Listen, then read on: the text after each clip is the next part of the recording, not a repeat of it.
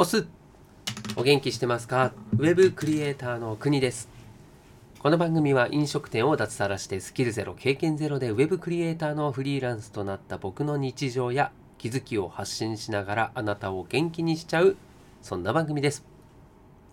さあさあ日曜日の放送でございますけれども、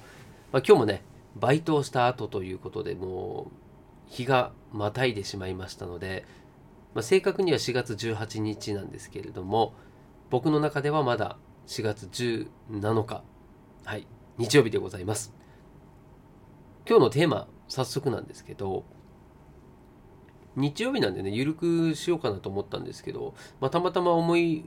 思いついた思い浮かんだ話がなんとなくねあの転職の話だったので、まあ、そのままその話にしようと思うんですけれども転職すると年収は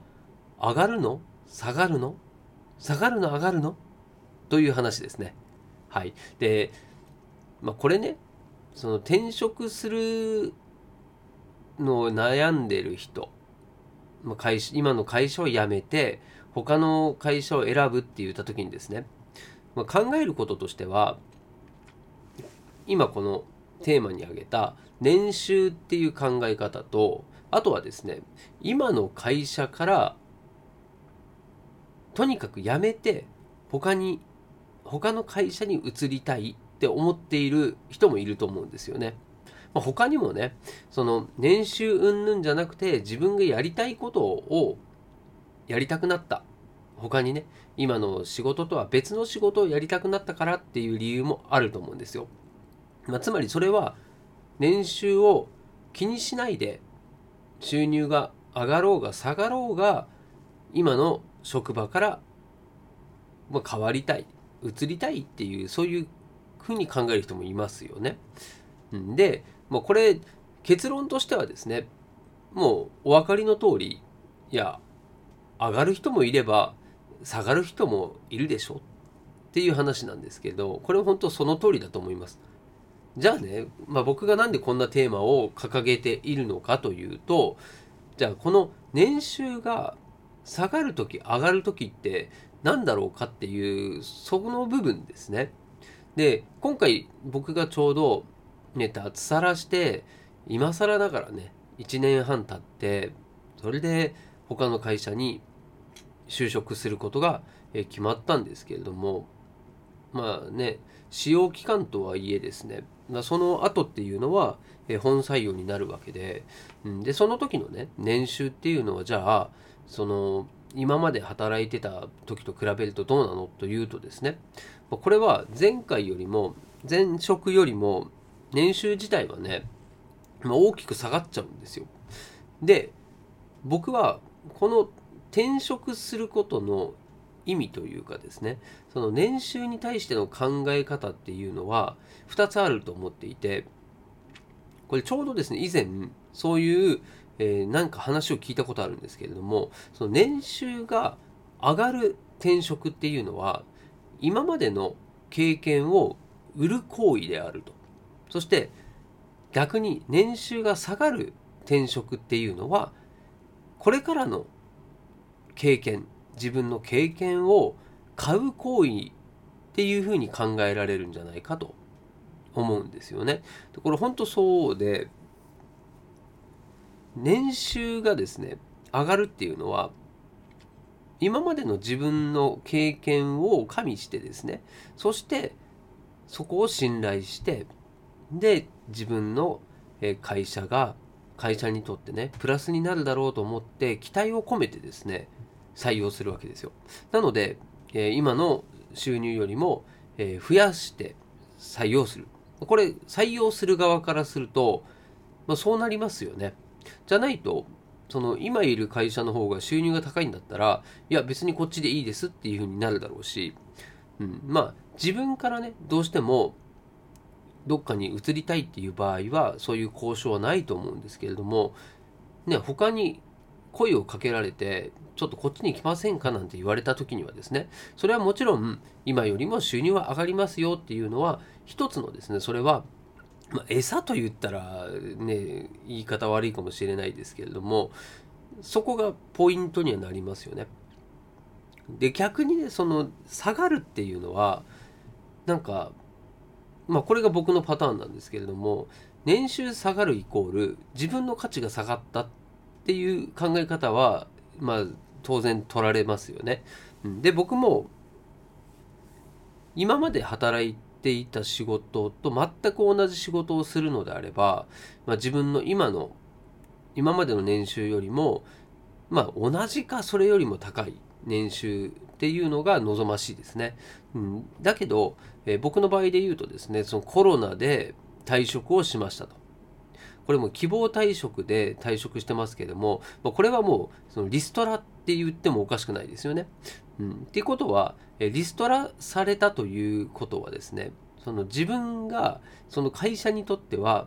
まあ、お荷物とかいらないっていうそういう考え方でいいと思うんですよ。まあ、そう考えるとですねそのいらなくなった人間をどこかに拾ってもらうっていう考え方であるとその年収が高い今よりも高いっていうのはちょっと考えられないんですよね。あくまでも年収が上がるっていうのはどこかから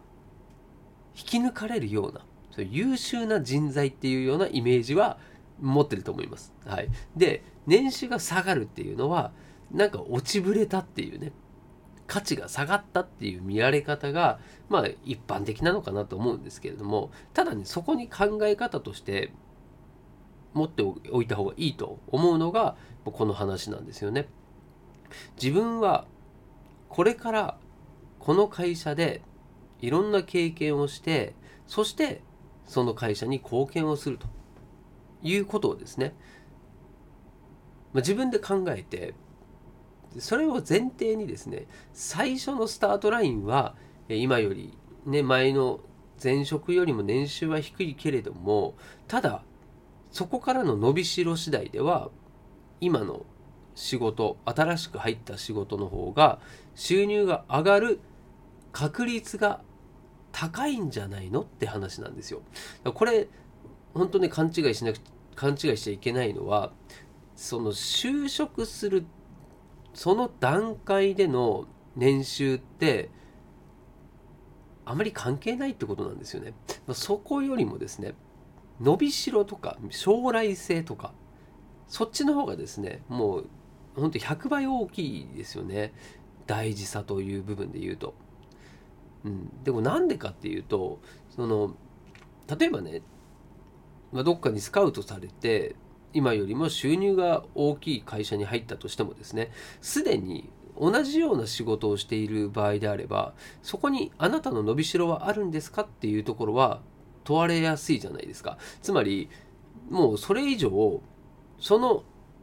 入社した時は年収が上がったかもしれないけれどもその後に上がらないとしたら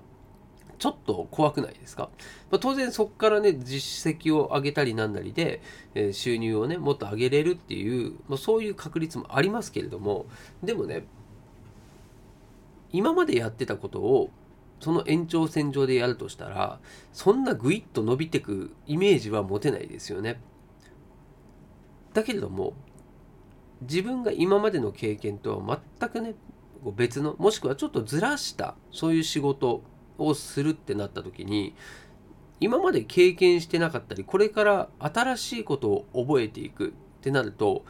今までの経験かけるこれから覚えることもしくはやっていくことって考えるとその掛け算って可能性としてはですねグインと上がっていくまあ、そういう確率は高いと思うんですよ。でここがちょっとした何て言うのかなこう、うん、怖さでもあるしちょっとしたリスクではありますよね。年収が下がるってことは今までの生活水準が下がるということはね我慢しなきゃいけないものが出てきたりあと家族にねお願いしなきゃいけないことがあったりすると思うんですよ。僕はね現にそうなんですけれどもうん。まあ、これもねちょっと今度お話ししようと思うんですけどね。その、えー、今の収入よりも下がった時のこう家族とのやり取りだったりあとは家族に対して、まあ、どういうですねお願いをしていくのっていうのはこれすごい大事なことだと思うんですけどそれはね僕はどうしてますかっていうのをお話ししようかなと思います。はい、でそれがいい悪いとかではなくてね、うん、一例として僕は家族に対してこういうアプローチをしてますっていう話はね、まあ、誰かの参考にはなるんじゃないかなと思うんですよね。はい。で、話を戻しますけれども、その転職をして年収が下がる、上がるを気にするよりも、転職したその先でですね、自分がより成長できるかどうかっていうところと、あとはですね、自分自身がそこにモチベーションだったり、あとは楽しさだったり、そしてですね、やりがいですよね。これを感じることができる方が、僕はですね、年収よりも大事かなっていうふうに思ったんですよね。まあ、それによって、まあ、今回のような、本当転職するかどうかっていうのは自分でも、その、あんまり考えてなかったんですよ。だから、その転職活動っていうもの自体をほぼやってないんですよね。うん、なんかその職業訓練に行ったりなんなりでですねその付き合いでって言ったら失礼かもしれないけれどもその向こうにもねお世話になってるしそのあくまでも就職することが目的である場なんですよ。でそういうねハローワーク関連ですからその就職するの前提のですね働き働き方じゃないな学び方をしていくわけでその職業訓練の学校の先生たちもノルマがあるんですよね。そう考えると僕が就職した方がですね都合がいいんですよ。うん、ただ、えまあ、それにね僕がただこうそのために転職するっていうのもおかしな話なんだけれどもただ活動をねしてるっていうところはですね、まあ、見せないとなとは思ってたんですだからたまにうん本当ね自分がちょっと気になったりもしくは、えー、このねまさに転職しても、うん、自分の実績だったり経験になるなって思ったものに関してたまに面接受けたりっていうのはやってました。はい、でもねやっぱりねその自分がこう本気を出して、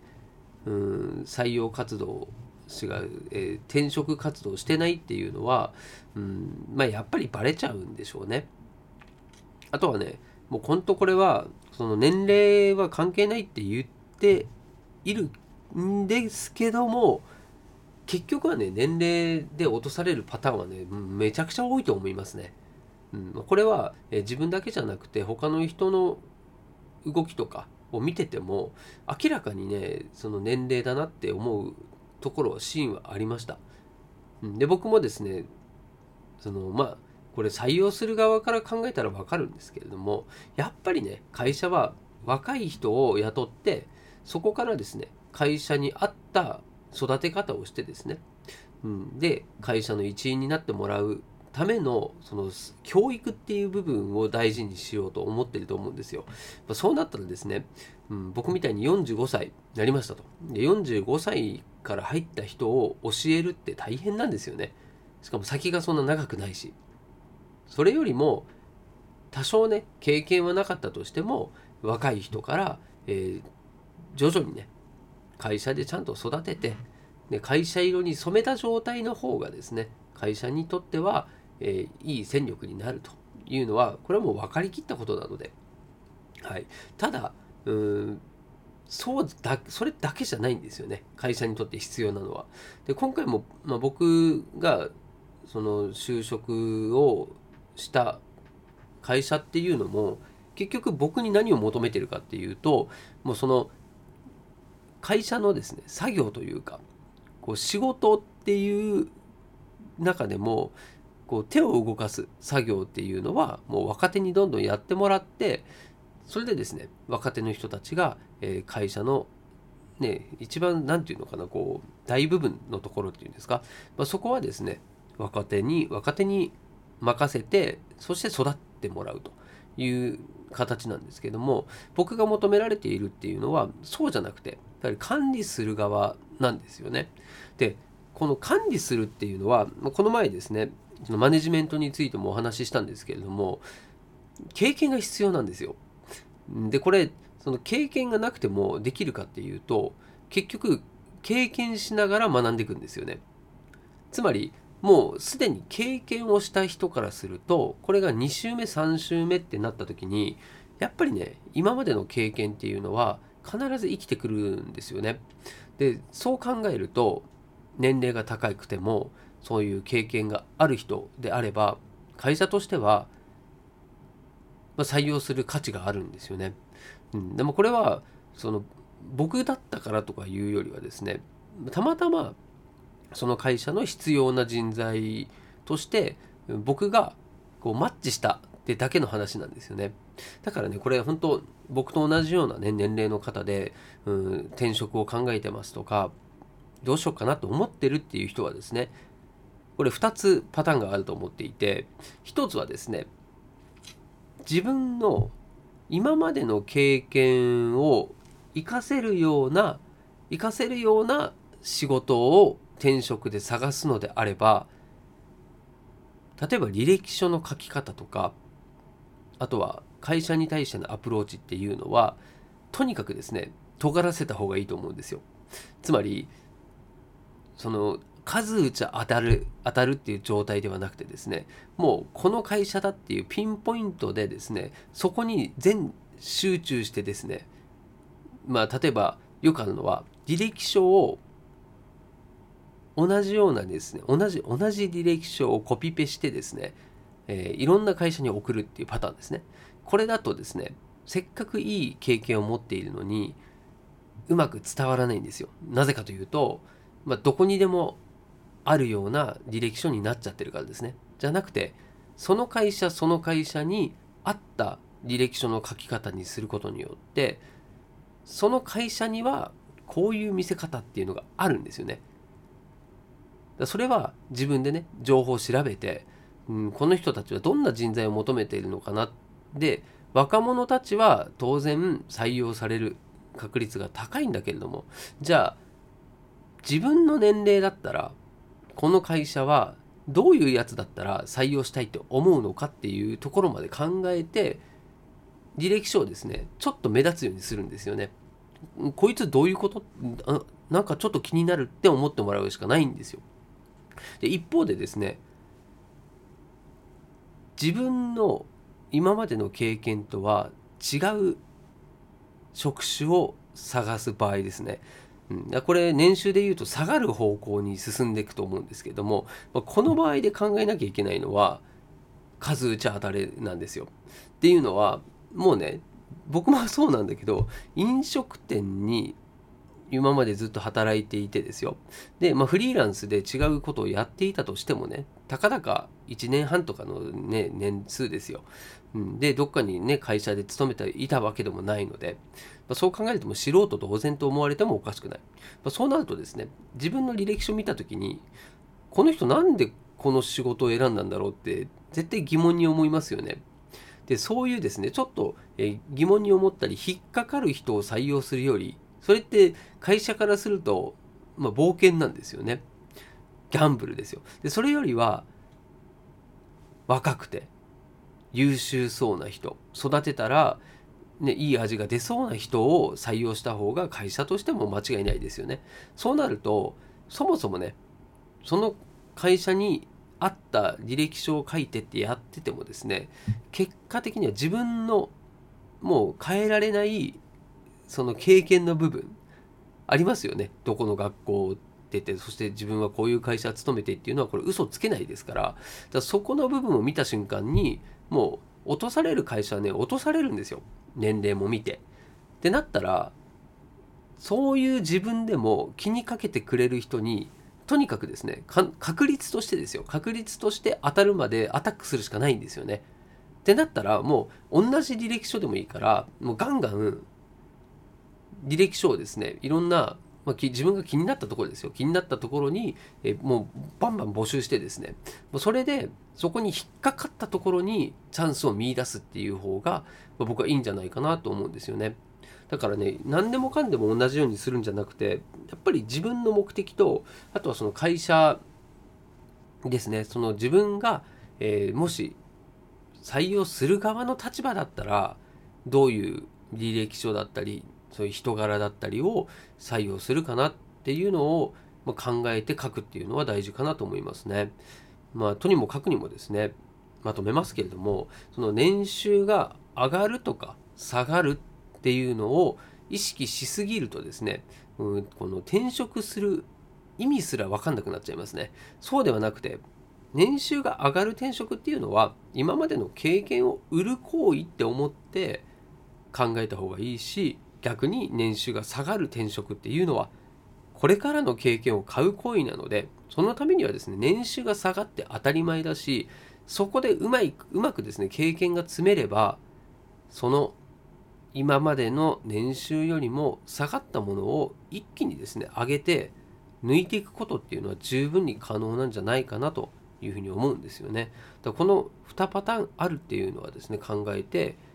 転職活動なりですね就職活動、はい、した方がいいんじゃないかなと思いました。で僕もはいこんなうーん先がね見えない状態でずっと今までやみくもにですねいろんなことやってきましたけれどもまあまあまた一つですね新しいこう何て言うのかね人生のセカンドステージとは言わないけどねはいまたちょっとステージは変わったかなと思うので、まあ、そこでですねまた自分の経験がどうなっていくのかっていうのも考えてですねそしてその経験を得た結果自分がどんなどんな風に思うのかっていうのもですねその都度もそうなってみないと分かんないんですよね。はい、だからそこは自分自身を見つめてですねいろいろこうそれを楽しみたいななんていうふうに思っております。はいということで今日も最後までお付き合いいただきましてありがとうございました。明日はね月曜日ですねまた新しい1週間始まりますけれども来週は僕も就職先に初めてはい、出勤をするということでね早速、え動物園のですねフードコートの立ち上げなりなんなりに、え加わる予定になっておりますので、まあ、その辺も、うん、特にあれですねシルシルバーじゃないメンバーシップの方ではその辺のどんなことやったのっていうのは、えその都度ですねはい。なんか日記みたいな感じでですねお届けしようかなと思っておりますのでねはい。是非ですね動物園まあ体験型テーマパークのフードコートの売り上げを V 字回復できるのかっていうですね、まあ、そんなあのストーリーでお届けしていきたいと思ってますので、ぜひあなたの力も貸してください。はい。ということで、また明日お会いしましょう。お届けは国でした。したっけね